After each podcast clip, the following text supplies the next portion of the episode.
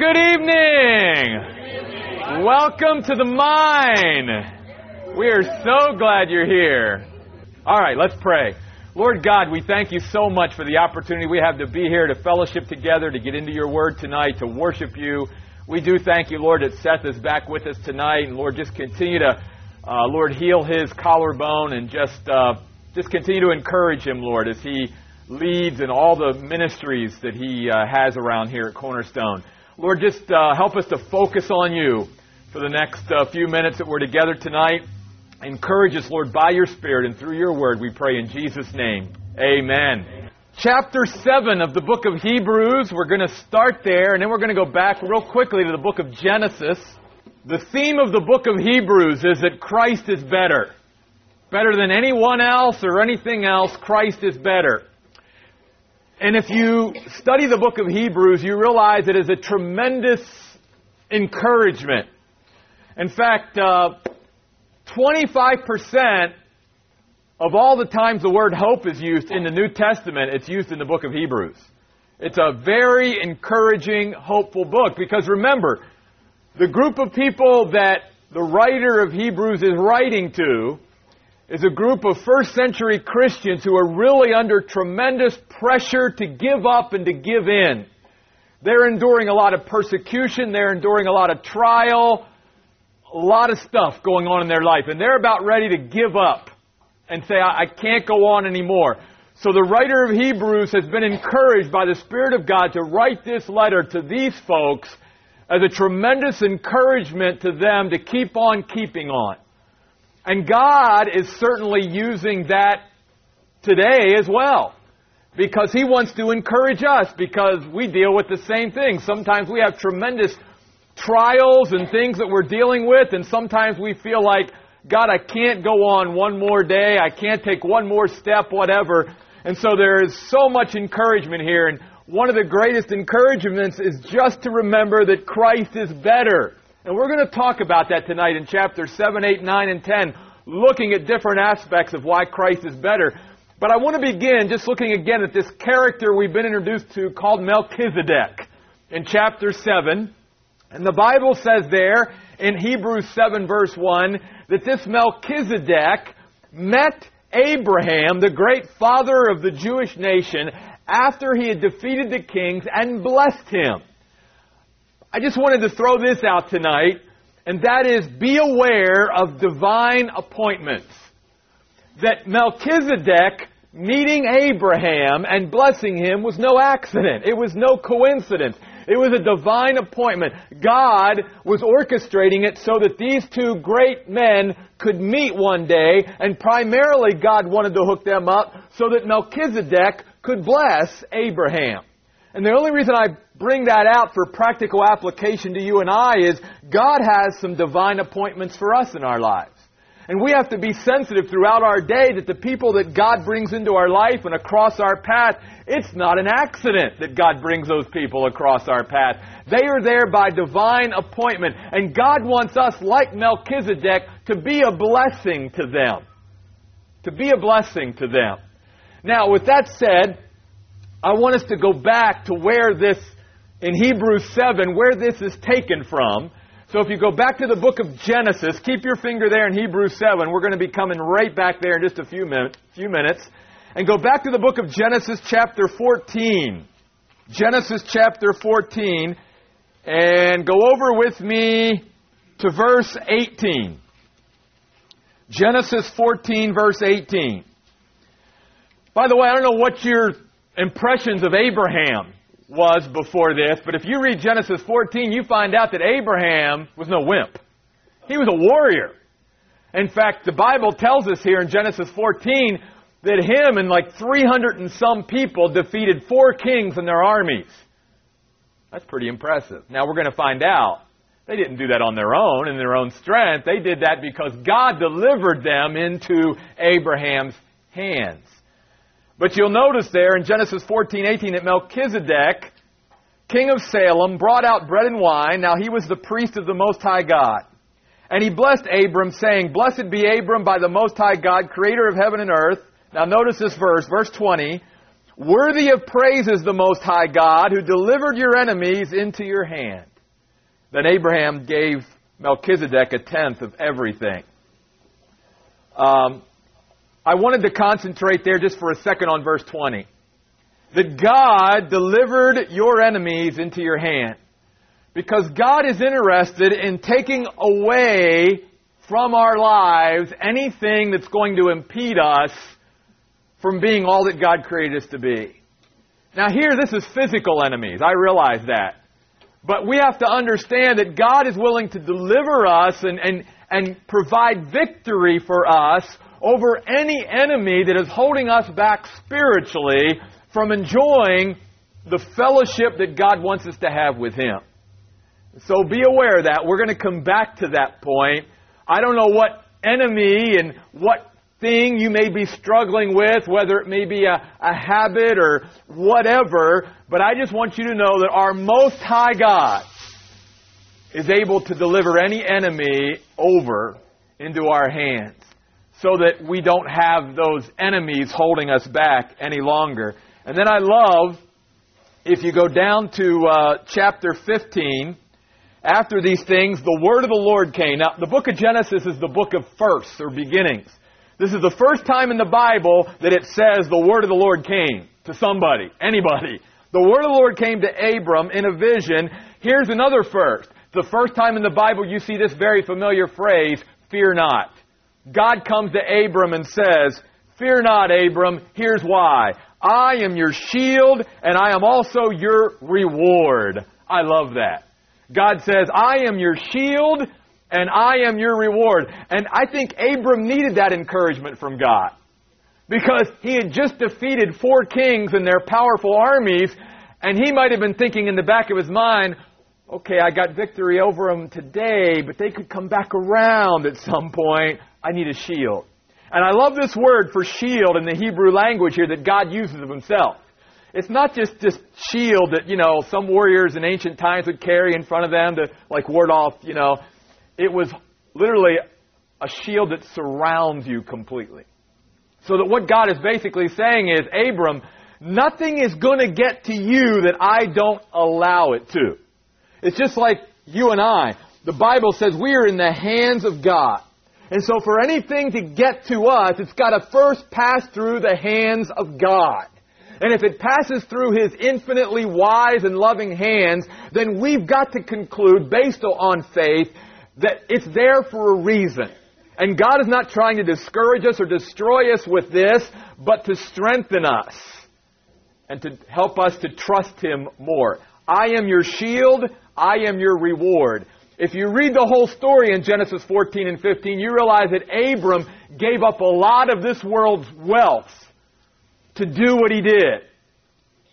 And God is coming along and saying, don't fret about giving up all that worldly stuff. I'm your reward. And I'm here for you for the rest of eternity. And those earthly things, they can come and go. And like the Bible says, we brought nothing into this world. It's certain we're not going to carry anything out. So, that relationship with God is the most important thing. It's eternal. It's eternal. And as I've shared with you before, remember, folks, there's only two things that we come in contact with on this side of glory in heaven that are eternal people and their souls and the Word of God. Everything else that we come in contact with, that we touch, that we see, whatever, it's going to be left behind, decay, whatever. But people, their souls, and the Word of God. So that any investment that we make in other people and we make in the Word of God is an eternal investment. Now, if you go back to Hebrews chapter 7 for just a moment, and I sort of answered this question la- uh, a couple of weeks ago, but I just want to reiterate, because some of you have never heard of Melchizedek before the study of Hebrews. Who is Melchizedek? And yet you find out in Hebrews chapter 7 that Melchizedek was even greater than Abraham. Abraham, my goodness, who could be greater than Abraham? He was the father of the Jewish nation. But Melchizedek was greater because in Hebrews 7 we learn that the, because he blessed Abraham, he was actually greater than the one who received the blessing. In fact, you read that there in verse 7 of Hebrews 7. Now, without dispute, the inferior is always blessed by the superior. And so when Melchizedek blessed Abraham, it was a sign that Melchizedek was greater than Abraham. The reason why God established Melchizedek and his priesthood, as I shared a couple weeks ago, is because Jews would have an objection about Christ's priesthood. Because as we learn, if you go up to verse uh, 14 of chapter 7, the writer says, It is clear that our Lord is descended from Judah. Yet Moses said nothing about priests in connection with that tribe. So when the New Testament began to teach that Jesus Christ was our priest, a Jew would say, Whoa, whoa, whoa, whoa, whoa. In the Old Testament, under Moses, the only people that could be priests were those who were related to Aaron, who could descend from Aaron. Jesus wasn't from the line of Aaron, he was from the line of Judah. But see, way back in the book of Genesis, God set up this independent order of priesthood. This guy named Melchizedek, who was also not from the tribe of Aaron. But he was an independent priest. So that when Christ came along, the Bible taught that Christ, no, he wasn't a priest under the Aaronic line of priesthood in the Old Testament that was established by Moses in the law, but he predated that he goes back and he ties in with Melchizedek. Now, some people believe that Melchizedek actually is Christ. I do not. I believe that because you'll notice, even though it has a lot of stuff about him in here, it says in verse 3 that Melchizedek was without father, mother, without genealogy. He has neither beginning of days nor end of life. I mean, you could say, well, man, that sort of describes some kind of deity or some kind of divine being. I think all it's saying there is there was no record of his beginning. There was no record of his father. There was no record of his mother. There was no record of his ending. So he was a type of Christ, but he wasn't Christ, and here's the big reason why. Look at verse 3. He is, and here's the key word, like the Son of God. If God wanted to end all dispute about whether this actually was Jesus Christ in the Old Testament or not, he wouldn't have used the word like in verse 3. By using the word like, he is saying that Melchizedek was a type of priest who sets up this independent order of priesthood which Jesus Christ is going to come along and be under, in a sense, or over if you look at it that way. And the whole reason, again, that he is using Melchizedek and talking about the priesthood is remember, the priesthood of Jesus Christ to even us today should be a great encouragement. Because a priest is somebody who represents us before God, somebody who's our bridge to God, somebody who's our go between, somebody who's our advocate, somebody who's watching out for us and looking out for us and caring for our spiritual need. And so that's the whole concept of the priesthood of Christ. Now here's the thing in chapter 7, 8, 9, and 10 of Hebrews. And we're going to get through all those four chapters tonight. We're just going to hit on the highlight of each chapter. I'll let you study it more in depth for yourself. Each chapter has a particular aspect of Christ's priesthood that makes it better than the Old Testament priesthood of Aaron and Levi and their descendants. The first one, chapter 7, if you're going to do an outline or you're going to take notes, Chapter 7 basically emphasizes the reason why Christ is a better priest than the Old Testament priest, because his priesthood is permanent. Those priests died, because they were human. And so you would always, you know, they would live maybe a while, but then they would die and somebody else would take their place. And in fact, notice this. Go over to chapter 7, look at verse 23. And others who became priests were numerous because death prevented them from continuing in office. But he, Jesus, holds his priesthood permanently since he lives forever. So he is able to save completely those who come to God through him because he always lives to intercede for them. And of course, we talked about that last week. One of the great encouragements for the Christian is that Jesus Christ, our priest, is always praying for us. Don't ever forget that. It's not like his ministry ended when he died on the cross and was buried and rose from the dead. No, his ministry continues today is that he's in heaven praying for you on a daily basis. So when things begin to get rough during the day or during the week, remember that Jesus is praying for you. But here's the key. His priesthood is permanent. He lives forever. In fact, I love this. Go up to uh, go up to verse 15 of chapter 7. And this is even clearer if another priest arises in the likeness of Melchizedek, who has become a priest not by a legal regulation about physical descent. You see, in the Old Testament economy, if you were in the line of Aaron, you became a priest. It didn't matter, you didn't have any choice. And you might not have been even that high of character and integrity or whatever, but okay, I'm a descendant of Aaron. I got that's what I got to do for him. I mean, you didn't have to worry about what you did. You know, you didn't have to worry about what God's will was for your life as far as occupation. If you were a descendant of Aaron in the Old Testament, you were a priest. That was it. You were a priest. He's saying, but again, that was okay, but this is so much better. Why? Because our high priest, Jesus Christ, notice, it's not about legal regulation, about physical descent, but by the power of an indestructible life. Jesus is indestructible. He's indestructible. Well, that makes his priesthood better.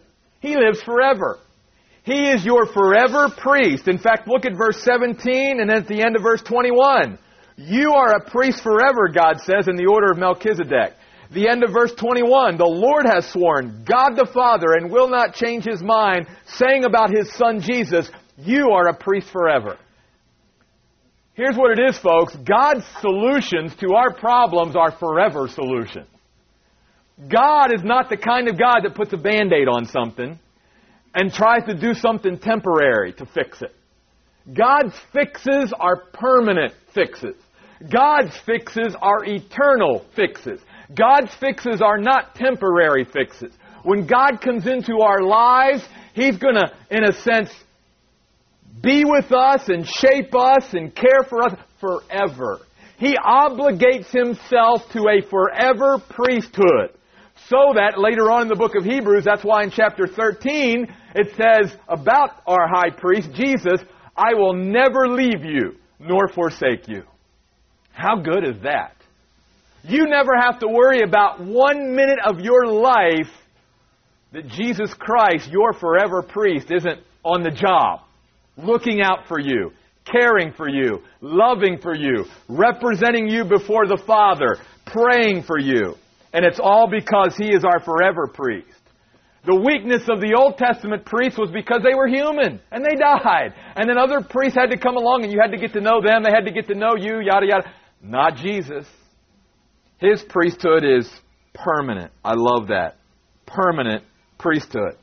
No wonder then it says, like I said, look at uh, verse 19 of chapter 7. That's why he says here, the law made nothing perfect in the Old Testament. The law was good. He's not bashing the law. He's simply saying it wasn't God's purpose for the law to perfect anyone, to make them right before God. All the law did was show us we can't be right before God.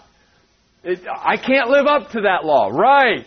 So that should drive us to, to, to, the God who wants a relationship with us because it's only through a relationship with Him that we can be right before God. See, God never intended for the law to be something that we try to work up to and we try to live up to in order to be good enough to God to go to heaven. No. The law was given to show us we can't live up to the law, and so we need a priest, a high priest, a forever priest. Jesus. Wow, what a great priest. Then, in chapter 8, just real quick. In chapter 8, the main emphasis isn't on the permanency of his priesthood, it's on the point of his priesthood. Notice in verse 1 of chapter 8. Now, the main point of what we are saying is this. We have such a high priest, one who sat down at the right hand of the throne of the majesty in heaven, a minister in the sanctuary and the true tabernacle that the Lord, not man, set up. And he's basically again saying, hey, I'm not bashing the Old Testament, folks. Because everything that the New Testament is talking about was built on the foundation of the Old Testament. All he keeps saying is, but the Old Testament was inferior to what was brought in by Christ. It was better. It wasn't bad in the Old Testament. It just didn't get done everything that God wanted to get done. It was a forerunner, if you will, sort of like a John the Baptist. The Old Testament was a forerunner to the New Testament to when Christ would come and really bring in the ultimate solution. Everything in the Old Testament was pointing to the ultimate solution, Jesus Christ. So he's saying here in chapter 7, it's permanent. That's what makes it better. In chapter 8, he's saying, and the point of it all is better. And here's why. If you read chapter 8, here's what he says. The Old Testament law, it was written on what? Stone, tablets. Moses goes up to the mountain. You know, the, you know Charlton Heston. You saw the movie. You know, the tablets. And he brings the tablets of stone down off the mountain. All right? Okay, I'm sorry. We don't get our theology from the movie. Okay. Um,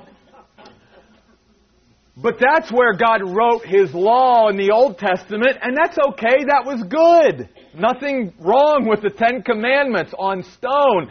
But in chapter 8, he says, But how much better when God writes His law, in a sense, in our heart? That's what Christ brought.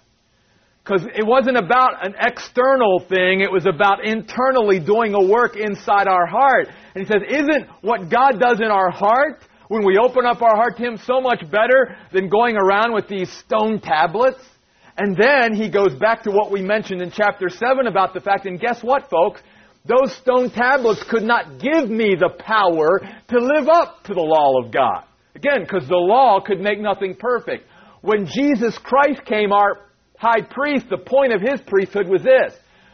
He not only internalized the law of God in our hearts, he gives us the power, the grace, the strength to be able to live up to that of what God is saying to us.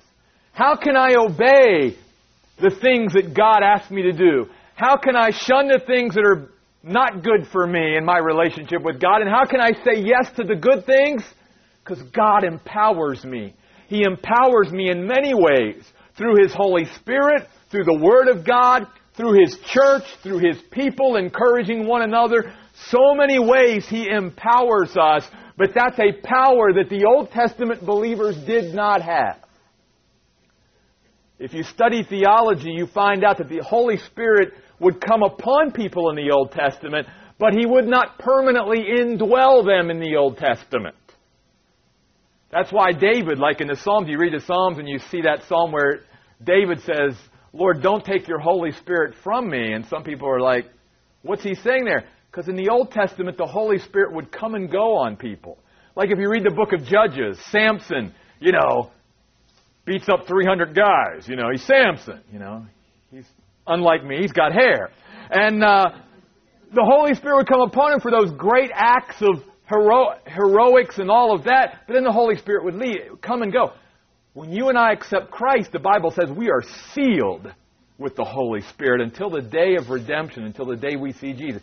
He's not this temporary dweller inside of us who comes for a while and leaves. No, under the new covenant that Jesus Christ ushered in, when you and I accept Christ, the Holy Spirit is our permanent, permanent friend inside of us. So again, just contrasting and comparing here in the book of Hebrews that the Old Testament was good and there was a lot of good stuff there that God revealed and did and all of that. But what we have now through Christ is so much better. In chapter 9, I'm not going to take the time to go down through, but he begins in the first couple of verses to talk about the intricacies of the tabernacle and all that was there, uh, the, the Ark of the Covenant. You know, Indiana Jones, the Ark. I'll never forget, that was what, 20, 25 years ago now, when that movie came out? Um, I literally had Christians, again, it just shows us we need to know our Bibles better. The only ark they knew of was Noah's Ark. And so they were saying, well, Pastor Jeff, are they making a movie about Noah's Ark? And I said, no, that's a different ark. This is the Ark of the Covenant. What's the Ark of the Covenant? I mean, you know, it's like, wow, you need to know the Ark of the Covenant. So anyway, uh, chapter 9 talks all about that kind of stuff. All right? But notice it does say this. Don't focus too much on that stuff. In fact, at the end of verse 5 of chapter 9, he says, Now is not the time to speak of these things in detail. Because that's not really why I'm writing, is to get you all, you know, focused here on these Old Testament tabernacle things. I want you to focus on Jesus Christ. But here's his point in chapter 9. In chapter 7, it's permanent. In chapter 8, the point is that it's so much better because it's internal rather than external. It's all of these things. Then in chapter 9, here's the next thing. It's the heavenly sanctuary rather than anything on earth. And that's what he emphasizes here. the greatness of the sanctuary where Christ is ministering for us. In fact, notice in verse 23 of chapter 9, so it was necessary for the sketches of the things in heaven to be purified with these sacrifices, but the heavenly things themselves required better sacrifices than these.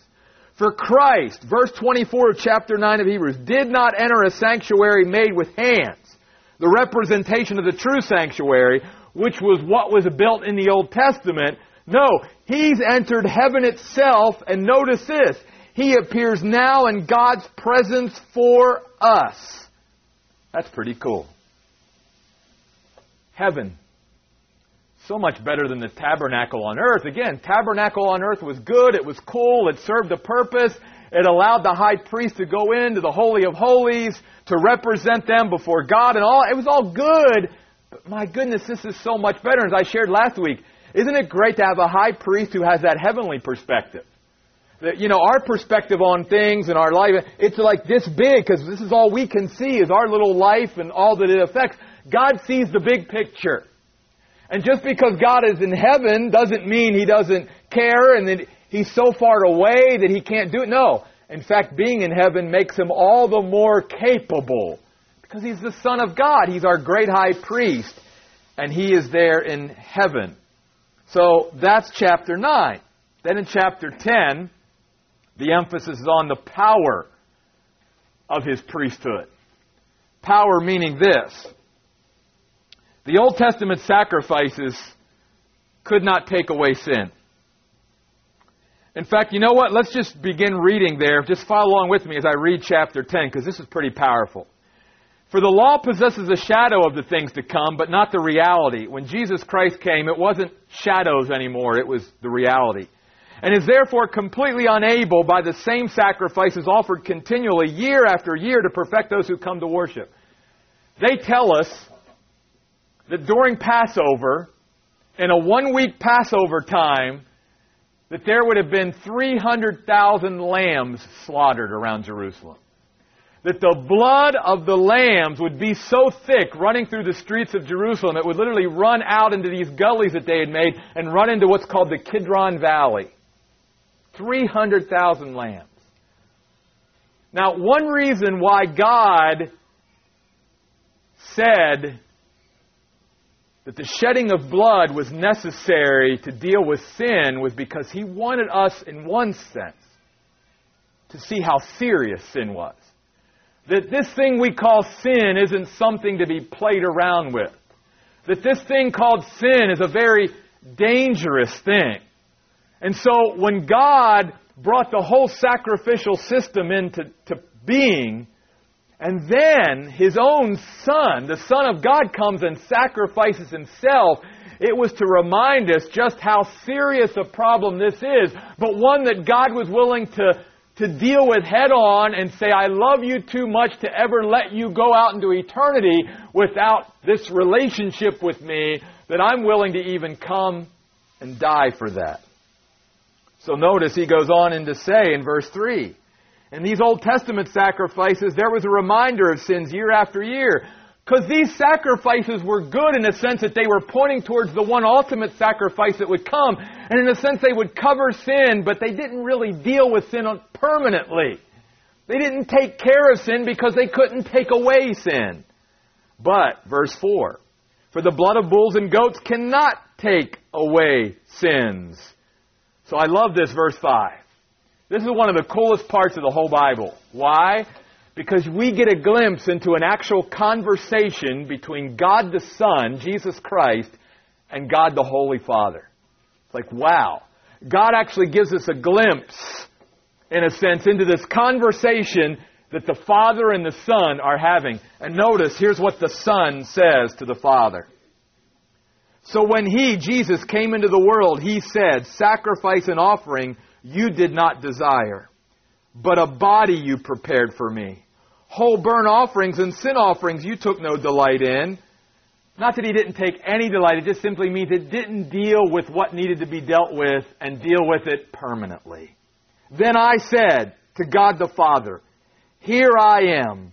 I have come, it is written of me in the scroll of the book to do your will, O God. Again in verse 9, Here I am, I have come to do your will. So he does away with the first to establish the second. And because Jesus Christ, the Son of God, was willing to take upon human flesh and come and be the Lamb of God that would take away the sin of the world, notice how powerful his priesthood is. Look at verse 10. By his will, the will of Jesus Christ, because here's the other thing. Those lambs and those bulls and those goats and all those Old Testament sacrifices, they weren't willing sacrifices. It wasn't like these lambs were out there grazing and going, Can I, can I be slaughtered? Can I be slaughtered? No. They were unwilling sacrifices. But the difference with Jesus Christ was he willingly sacrificed himself for me and for you. He went to the cross not because, again, any human being took his life from him. As he tells Pilate very clearly, I laid down my life.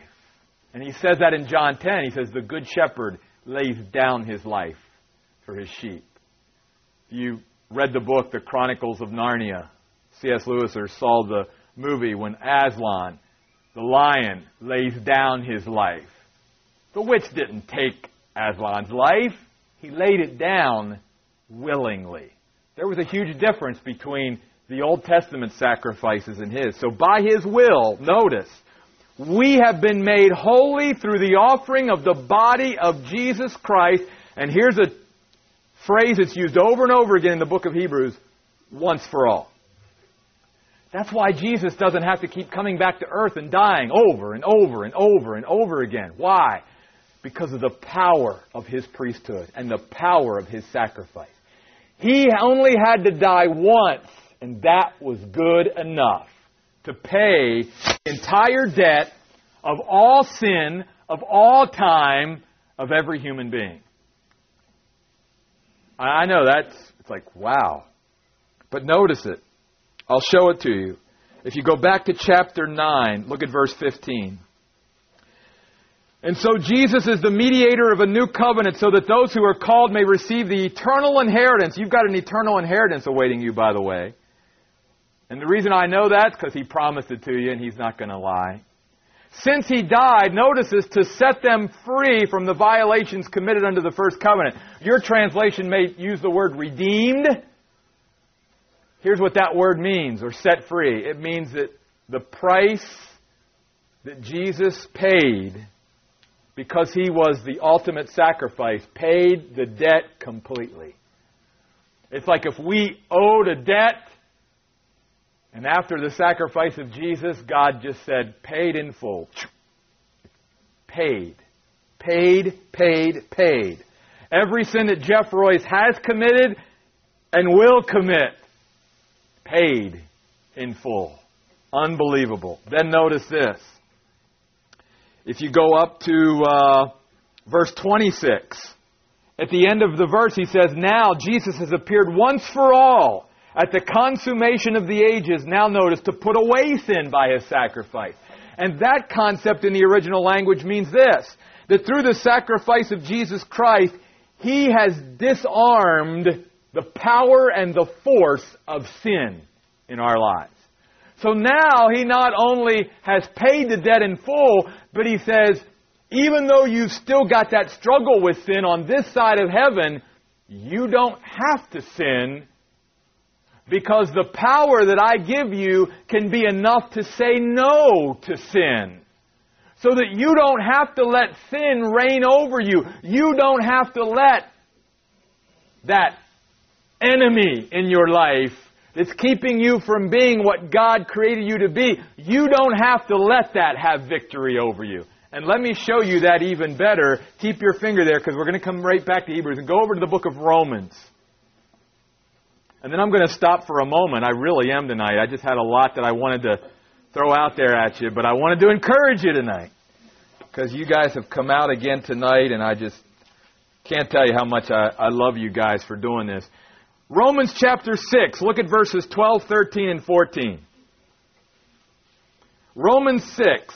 By the way, it looks like Romans is winning, so I guess next fall we'll be studying the book of Romans. unless some other book starts to. And Romans is a great book, don't get me wrong. I'm looking forward to it. Therefore, Paul says, do not let sin reign in your mortal body so that you obey its desires. And do not present your members to sin as instruments to be used for unrighteousness. But present yourselves to God as those who are alive from the dead, and your members to God as instruments to be used for righteousness. Love this. For sin will have no mastery over you, because you are not under law, but under grace. And being under grace, remember, law couldn't give you the power to rise above. It couldn't give you the power to obey. Thou shalt not murder. Thou shalt not steal. The law was just those words that gave us the standard of God, but never gave us any power. But through Christ and through His grace, we now have the power. So that the Bible says that another aspect of Christ's superior priesthood is He came to put away sin meaning He can deprive sin in your life if you turn to Him of its force and power. I hope that encourages you tonight. It should, and it should encourage others as well. God doesn't want you to be defeated. You and I, through His power, can say no to the things we should and say yes to the things that we should. And then one final thing, back to chapter 10. I want to again go back to verse 4. For the blood of bulls and goats cannot take away sin. And that's really what it's all about. That's the power of his priesthood. He not only paid the debt in full, he not only can deprive sin of its power and force in our life, he literally takes our sin away, and the Bible says he casts it in the depth of the sea. He takes it away. He takes it away. See, those lambs being sacrificed on the altar in the Old Testament, they couldn't take away sin. It reminded those sacrificing of their sin, and it reminded them how negatively powerful sin was in their life, and it pointed to the one remedy that God was going to bring on the scene, Jesus Christ, the Lamb of God, to deal with it one day. But those lambs and those goats and those burnt offerings and those they couldn't take away sin. Jesus Christ's offering takes away our sin. Aren't you glad Jesus Christ takes away our sin? I stand here tonight. You sit here tonight. If you have Christ in your life as your high priest, you have the righteousness of Jesus Christ because he has taken away your sin. It's huge. And I want you to keep that thought in mind because where we're going for the next few minutes tonight, then, is all built on what we've just said here in the last oh, 40 minutes. all right.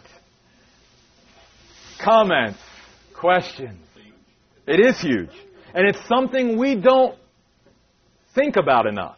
That positionally, positionally, we are made holy. Now, practically speaking, we all know.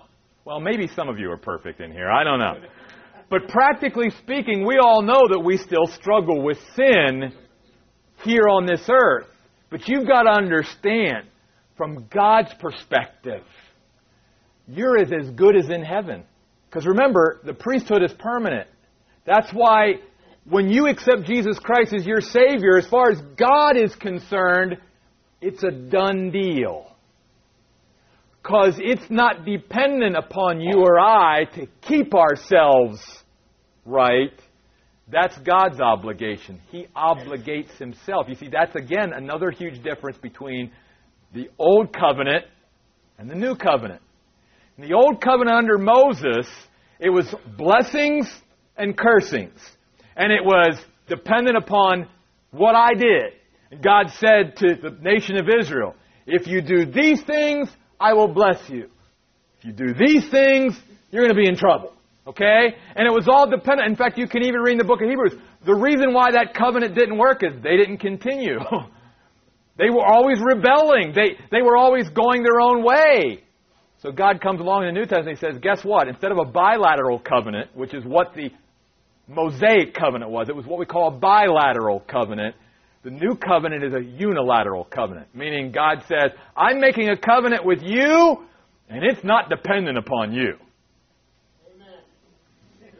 Exactly. Exactly. Thank God it's not dependent upon.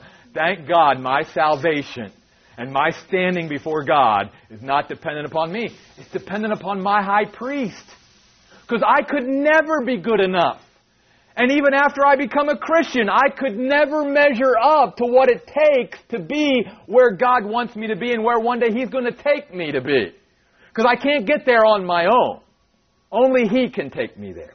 No, I think Melchizedek's order of priesthood is forever because Jesus Christ falls in line with that. Yeah. I, I just, speaking of that, you can really impress people with your Bible knowledge if you go around dropping the name Melchizedek. yeah, we, we studied Melchizedek the other night. Melchizedek? I can't even say that. Melchizedek. What?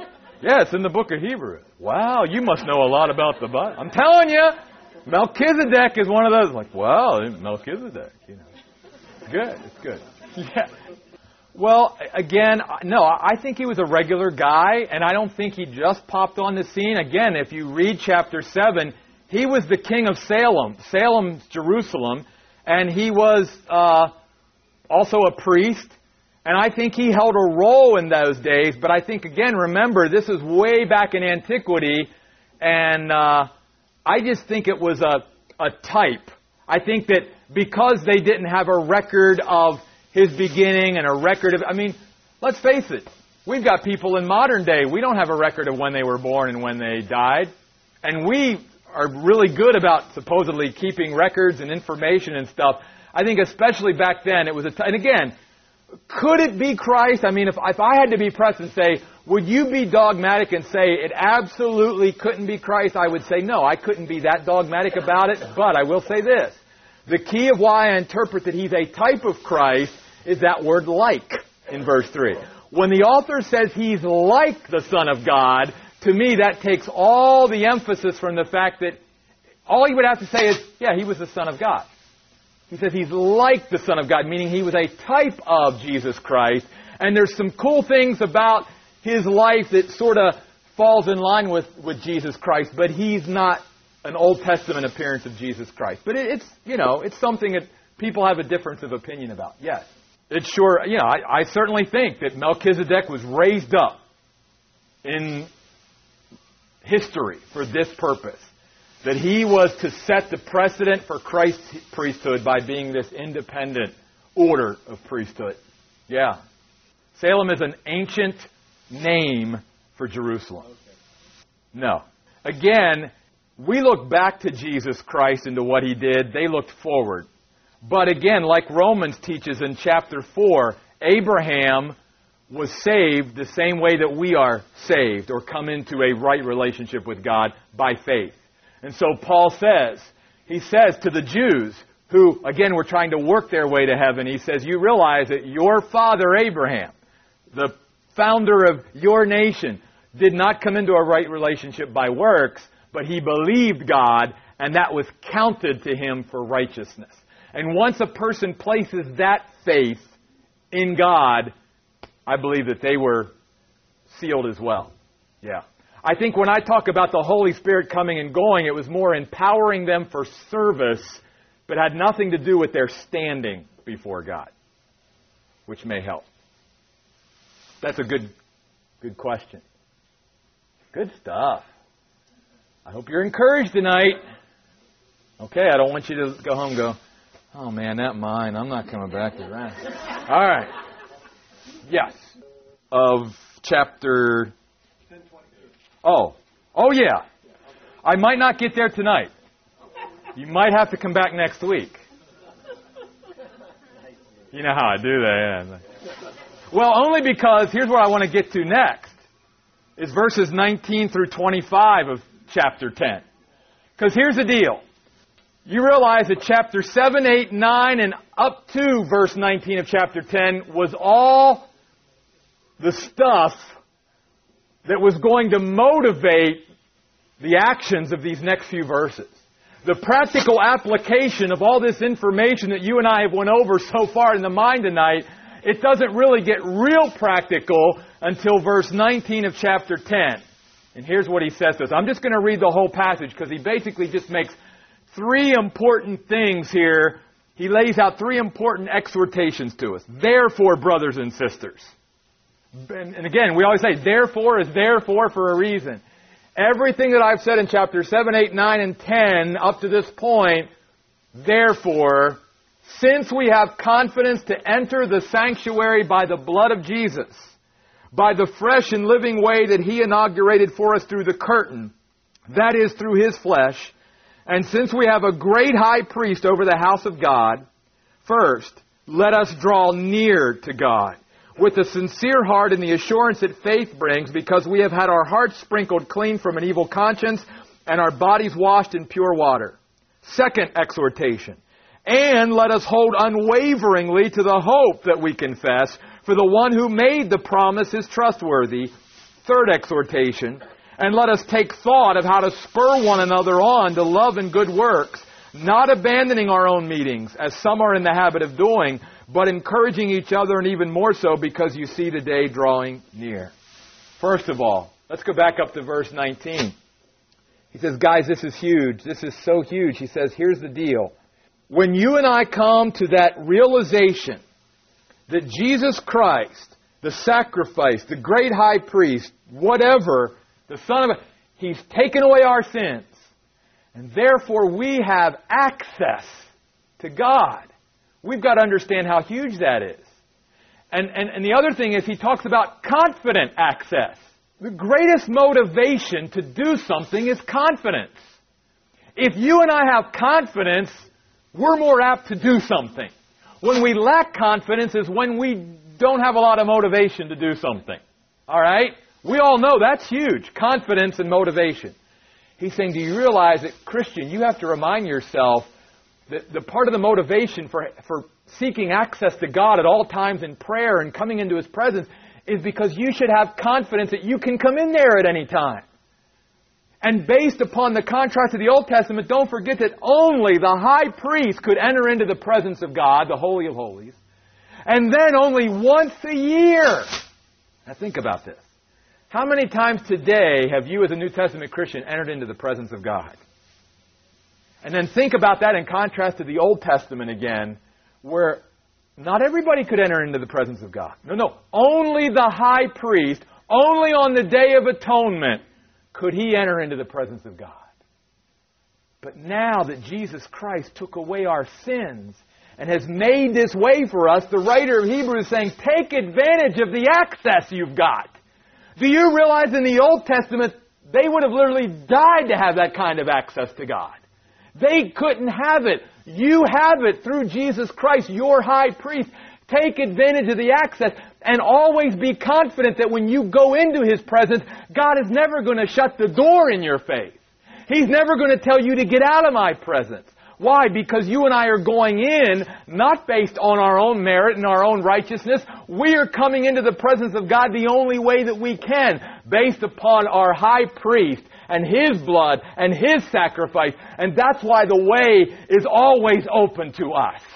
As long as you've got Jesus Christ, and you will always have him because he is your priest forever after the order of Melchizedek. You can go into the to the very presence of God at any time, any place, anywhere, and you can be confident that God is there waiting for you to come. So he says, therefore, brothers and sisters, since we have confidence to enter the very sanctuary by the blood of Jesus, and since we have a great high priest over the house of God, here's the key.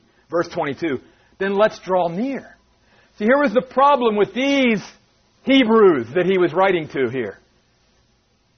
They had drifted away. Remember chapter 2? They weren't drawing near to God anymore. They were drifting away. And the writer of Hebrews is saying, here's where you can be encouraged, folks. By drawing near to your God and getting close to Him and His heart and knowing how much He loves you. And that can build up your confidence and then you can have access at any time. He's saying to these Hebrews, He's saying, guys, you're going through some unnecessary struggle here in your life as far as how you're dealing with your struggle because you're not taking advantage, you're not taking advantage of all the resources God has given you through Christ. You could go into His presence at any time and you could be strengthened and, oh my, I just, just draw near. It's the one thing God wants more than anything else. for us to draw near. To draw near. That's why I love this whole thing that we've done here lately on worship. You know, worship is really, bottom line, just me drawing near to my God. Me drawing near to my God. And that's what He wants. Because you have this access, draw near to me. Isn't it sad that God wants to be God wants to be closer to me than I am to Him? You know, I think, wow, what would I have given in school to be the popular person in the popular crowd? You know, walking with a. And then here's God who says, "Well, I'll be your friend." Oh no, God, I'm too busy. I, you know. it's so dumb, right? It's illogical, and yet it's what I do.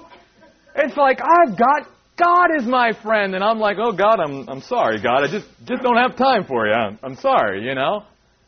He's saying, draw near. He's up there, and then again, here's what they were doing. Verse 23. They were beginning to waver. They were beginning to doubt God's promises and, and they were beginning to lose their hope. And so he says in verse 23, and oh, by the way, if you draw near to God, as you and I should, we're going to trust Him more. Because the closer you get to somebody and you begin to know their heart, you're going to be able, and, and the closer we get to God, and we know then, as close as we can get to Him, that He's got our best interest at heart and He's got our back and all that, we can trust Him. So that's why He says then in verse 23, and let us hold unwaveringly to the hope that we confess. For why? Because we're trustworthy? Because we can put faith in ourselves? No for the one who made the promise to us is trustworthy. God can be trusted. God can be trusted. I love this. In the uh, this one missionary, he, he went to this place to give a translation of the Bible, and he couldn't come up with the word in their language for the word faith, and he was struggling, struggling, struggling, and finally one day one of the villagers came in and there was like a, a seating thing there, and he just went like this and went fell back. And he's like, that's it. He said, what do you call that in your culture when you just come in and just go, you know, and fall back into this like chair or whatever? And the guy told him what that word was, and he says, that's it. It's just when you and I just fall back into the arms of God, we trust Him so much that we know, like when you do that game where you know you might fall back, and some people will catch you, and some people let you fall. You know, he's saying, but with God, you and I can always fall back and know He's going to catch us. And that's the word he used for the translation of faith in that Bible translation. And then finally, this is so huge. The third exhortation. He says, You and I as Christians, if we get our vertical relationship with God what it should be, if we're drawing near to God and we're holding fast to His Word and we're trusting Him because He's trustworthy, guess what the next thing is? The next thing is then God's going to start getting us to look out and start looking horizontally. That's why the two greatest commandments are love the Lord your God with all your heart, soul, mind, and strength, and then love your neighbor as yourself. And when you and I draw near to God, as we should, and then we trust His Word, God's going to begin to get our focus then again off of ourselves and then take us from that vertical relationship to the horizontal. And that's what He says here in verse 24 when He says, Let's take thought, Christians, of how to spur one another to greater love and good works. Do you realize what he's saying there? First of all, he's saying let's be intentional about it. Let's be strategic about it. I've got to get to know, say, Peter a little bit and build a relationship with Peter because what may motivate Peter isn't the same thing that's going to motivate Mike and if I want God to bring me into Peter's life, to be an encouragement to him spiritually, and, and to get him to, to just move further ahead and, and to embrace Christ greater and all of that, I've got to find out what that is because it's not going to be the same. So that's why he says, guys, we've got to take some thought for this. And just like as parents, we don't parent our children the same way, we don't encourage Christians the same way. We've got to build some kind of relationship with them to some point where we know what can motivate them. What can I do to come into their life to spur them on to greater love and greater good works for God? Wow. See, and here's the thing God doesn't have to use us, He wants to use us. He wants to use us in this world, not just to reach people for Christ. That's huge. And we need to be taking every opportunity we get to witness. But He also wants to use us within His body to encourage other Christians. How many other Christians are out there just like these Hebrews who are discouraged, they're despondent, they're in despair, they're ready to throw in the towel and give up? How many Christians out there are hurting and struggling and all of that? There's a lot of them out there. And he says, guys, take every opportunity you can to encourage each other. And that's why then in verse 25 he says, guess what? It's so sad, it's so tragic that you are abandoning your own meetings. That you are not recognizing the importance of coming together. That's why, again, I hear people, I don't need to go to church because I can worship God by myself. But you're right. You can worship God by yourself. But that's not the plan that God had. The plan that God had was He built His church so that we could come together as the church and encourage each other. So here's the deal. Don't come to church for yourself. You're supposed to come to church for somebody else. You're supposed to come to church primarily not for what you can get, but for what you can give. We don't hear that a lot today. Because even in the church, we have a consumer mentality. What can the church do for me? Hey, yeah, John F. Kennedy. Don't ask what your country can. It's the same principle. He's saying, look, guys, here's the deal. Realize that Christ your shepherd is meeting your needs. The Lord is my shepherd, I shall not want. If we're looking to the great high priest to meet our needs, then that frees us to meet other people's needs. And I'm not looking to you to meet my needs, because guess what? You can't meet my needs and I can't meet your needs, but our great high priest can. And as we look to him to meet our needs, that can free us to meet other people's needs. And to look out rather than to always look in. So he says, don't abandon your meetings. I'm not getting legalistic about coming to church. I'm just saying that coming to church or being part of a church like this and coming out as much as we possibly can is just so we can be an encouragement to each other. In fact, one of the big differences of today rather than the church in the book of Acts was they met daily. Because they felt like they needed daily encouragement. That's why I love what Seth said. It is so true that, you know, we have Sunday, and Sunday's great around here at Cornerstone. But a lot of people tell me I love the mind and love Bible studies and other things through the week because I can't go from Sunday to Sunday. I get beat up too much during the week. I need some kind of re-energizing during the week, you know? That's, that's this. So here's what he says. Encourage each other. And even more so because you see the day drawing near. I think what he's saying there is, guys, it's not going to get easier. So we need to really focus on seriously encouraging each other even more. And, and guys and gals, this is why I do what I do on Tuesday night, because I know it. We all need encouragement. And I want you who take the time, an hour and 15 minutes out of your very busy lives, to come here on Tuesday night, to leave here saying, God, thank you for encouraging me through your word. I need that encouragement. We all do.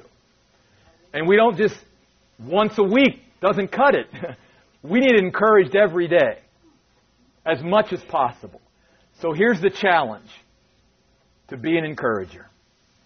To allow our great high priest, who wants to encourage us, to encourage us, so that in turn we can go out there, as Ron said, outside the camp and be an encouragement to somebody else. I love you guys. You're an encouragement to me. You will never know you are a much bigger blessing to me than I feel like I could ever be to you. So thank you for being here on Tuesday and being so faithful. All right? I appreciate that. I appreciate that. Give yourselves a hand. Now, I got some good news and bad news before we close tonight. The good news is the mine is going to be meeting next week. We're not going to take another week off because we've got the next two weeks after that off because of the Chandler spring break that we follow. So we are meeting next week, but we're not meeting in here. We're meeting up in that room up there. Okay, just for one week. Just for one week. And we'll, we'll, we'll make it work. We had 120 in there one night. You guys survived, so we can do it. All right? Let's close in prayer and I'll let you guys go. Lord God, thank you again so much for encouraging us tonight through your word. through Jesus, Father, we are encouraged. And just remind us throughout this week of all the great things we have through Christ. Take us all home safely tonight, Lord, and just re energize us, get us back up tomorrow, ready to just encourage others and be encouraged by you, and bring us all back next week once again to get into your word. We pray in Jesus' name. Amen. You guys are terrific. Have a great evening.